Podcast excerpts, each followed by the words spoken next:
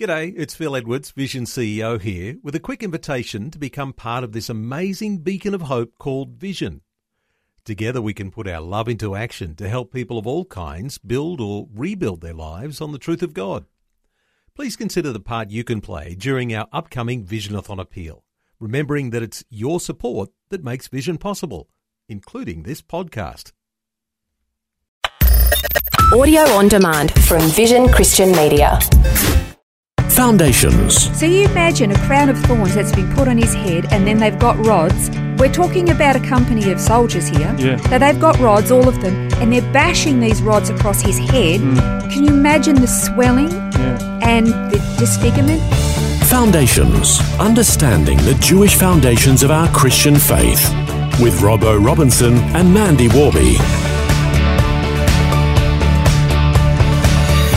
We're investigating the details of the Mashiach, the Messiah, that the Bible has provided so many details about. And when you consider all that was written about this individual, it makes your mind spin, trying to consider that one individual would actually be able to meet all the criteria. We learned last time that the specific chapter 53 in the book of Isaiah has been a point of contention for rabbis over the past two millennia because when you examine the historical account of Jesus' life, and in particular everything that led to his death and subsequent resurrection, Isaiah 53 appears to describe him in graphic detail. And it's really graphic detail. Hmm. So you can kind of understand where the, the rabbis who were so desperate for that passage not to be fulfilled in Jesus, Hmm. why they just thought, well, we can't tear it up and throw it away, so we'll just remove it from the teaching Hmm. log. And then all of our problems will go away.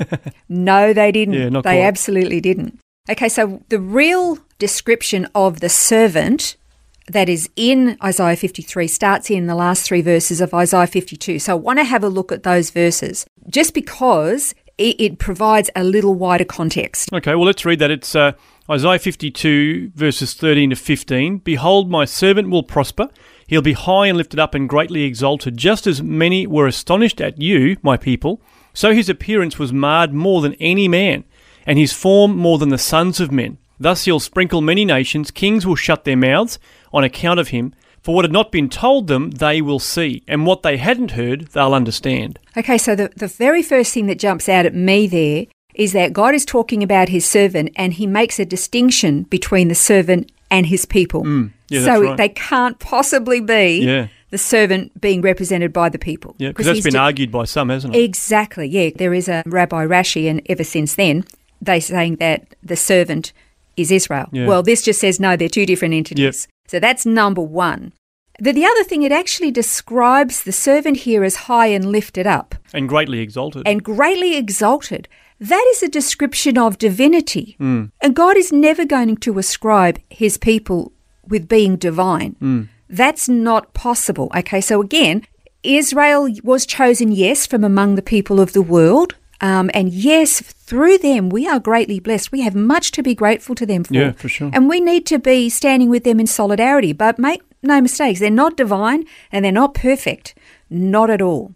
And the passage actually then switches and it describes the servant's appearance. And this is what most people are not really familiar with.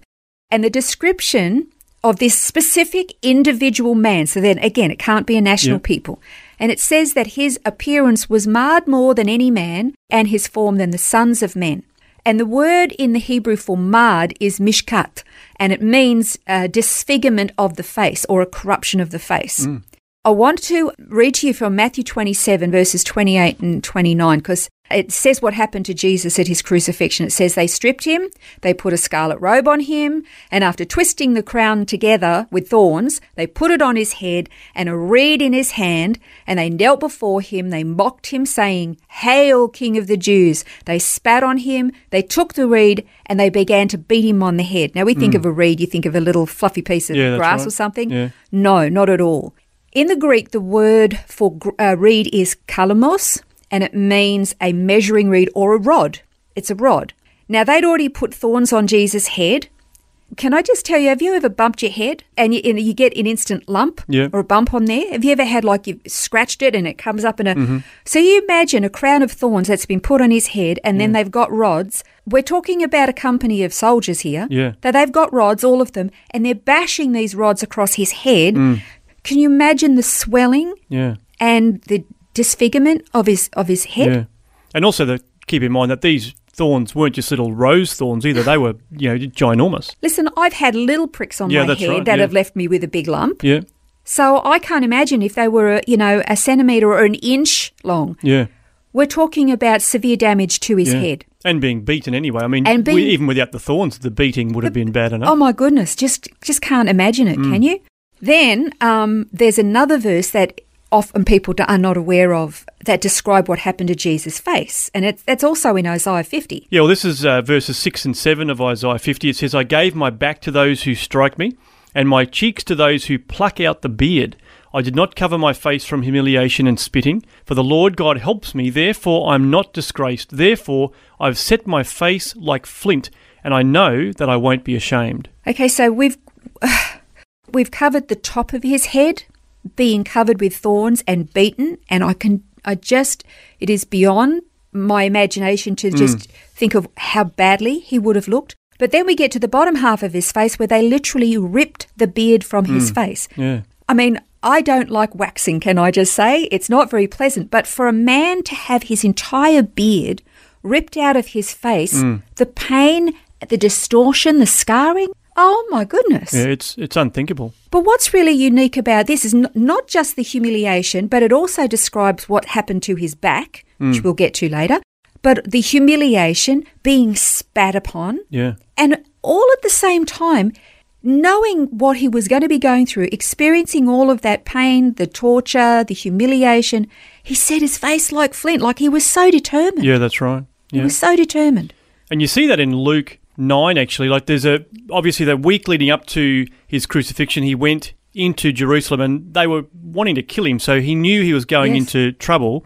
But there's a reference in Luke 9:51 that actually talks about him setting his face like flint, actually having that determination about his decision to go, despite what he knew was before him. Yeah, and all, even all of his disciples were saying, "Don't, don't! don't what are you thinking? They want to kill you." Yeah. And he says, "No, I'm going." It was like he was so set. Mm. And, and and poor old Thomas says, "Come on, we'll all go die together." Yeah, that's right. they knew what was coming.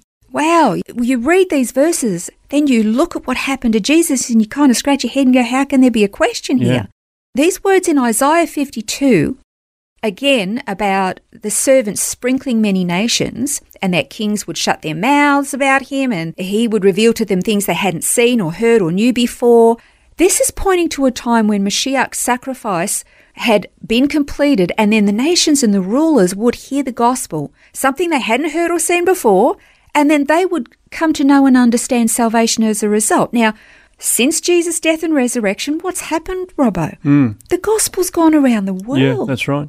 And we have many kings and queens and nations and rulers who've bowed the knee to the gospel. The gospel has almost, almost gone to the four corners of the globe, reaching nearly all peoples, which is phenomenal in Yeah. and of itself.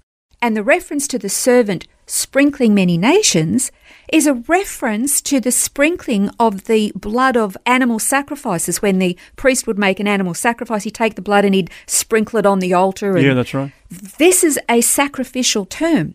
The very thing that Jesus did, the servant did. Yes. Oh, we're we talking about the servant? Are we talking hmm. about Jesus here? Yeah, interesting. Yeah, fascinating. Well, that's just a couple of verses from Isaiah 52, but we're going to continue in this series in the next program and in future programs as well, looking at the forbidden chapter, Isaiah 53, and seeing the Mashiach in those verses. And we'll begin that next time on Foundations.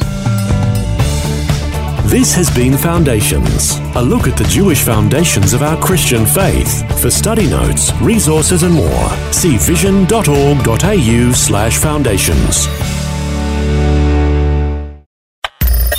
Thanks for taking time to listen to this audio on demand from Vision Christian Media. To find out more about us, go to vision.org.au.